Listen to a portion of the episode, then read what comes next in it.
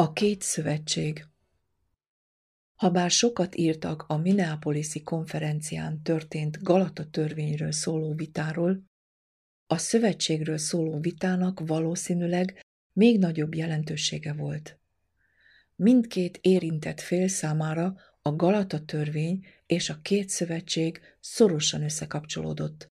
Következésképp az első témáról szóló bizonyos koncepciónak az elfogadása szükségessé tette a második témáról szóló koncepciónak az elfogadását is.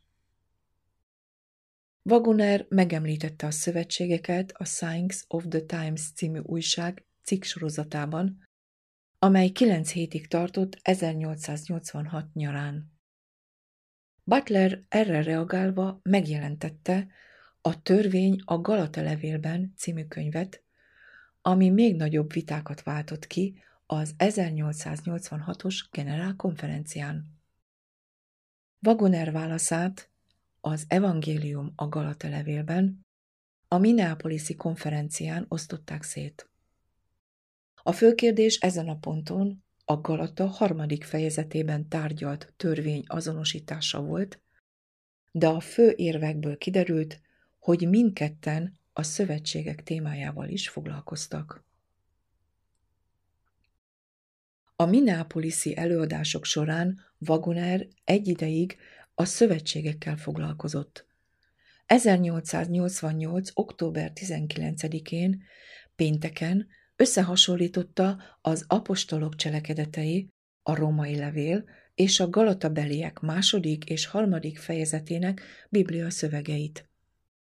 A Daily Bulletin szerint célja az volt, hogy megmutassa, hogy a vita valódi pontja a hitáltali megigazulás Krisztusban.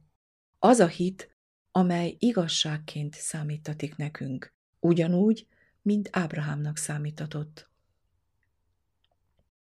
Az Ábrahámnak adott szövetség és az ígéretek képezik a nekünk adott szövetséget és ígéreteket. William White megjegyezte, hogy Wagoner összehasonlítja az Ábrahámmal kötött szövetséget a második, avagy az új szövetséggel. Ez a kettő egy és ugyanaz. A következő vasárnap reggel Wagoner nyolcadik előadása ezt a címet kapta. A két szövetség és kapcsolatuk a törvényel.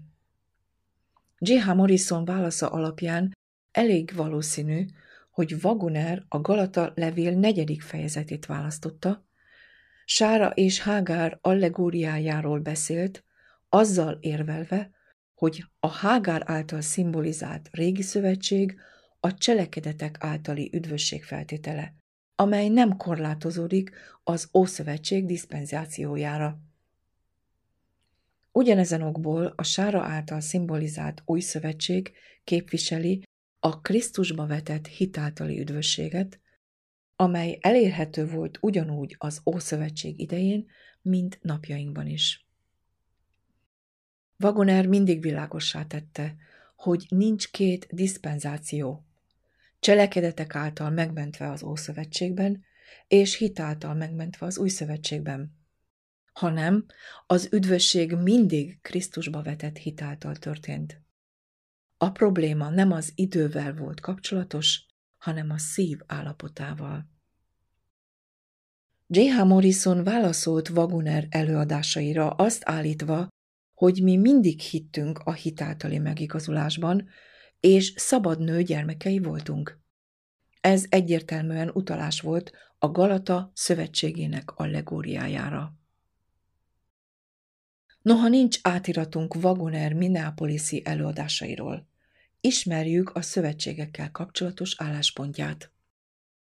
Örömhírek című könyve prédikációinak jegyzetein alapult, amelyeket felesége az 1888-as konferencián írt.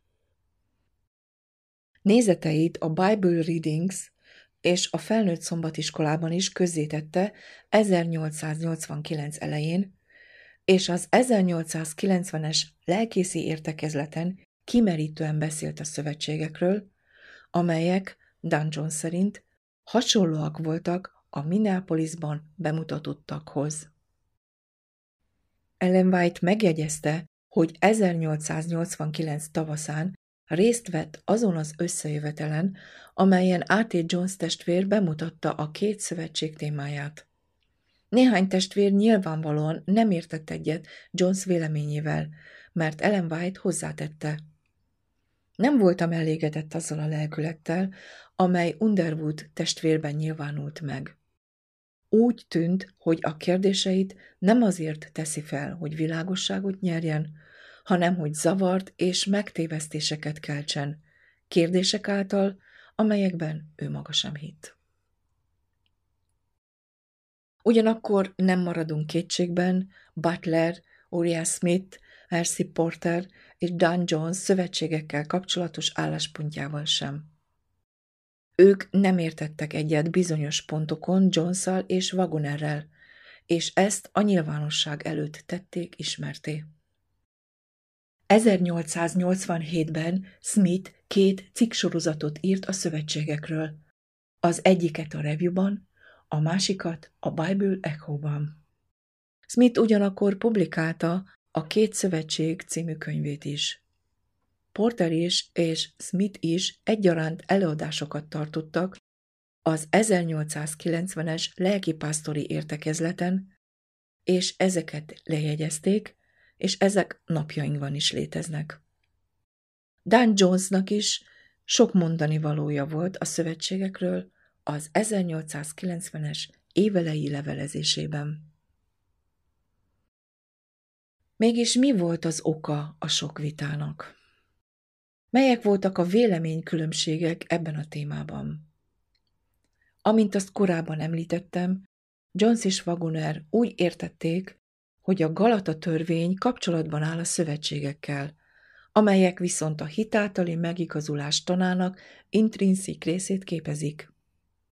Azok, akik ellenezték Jones-t és Wagonert, nem tartották úgy, hogy túl nagy kapcsolat van a szövetségek és a hitáltali megigazulás között.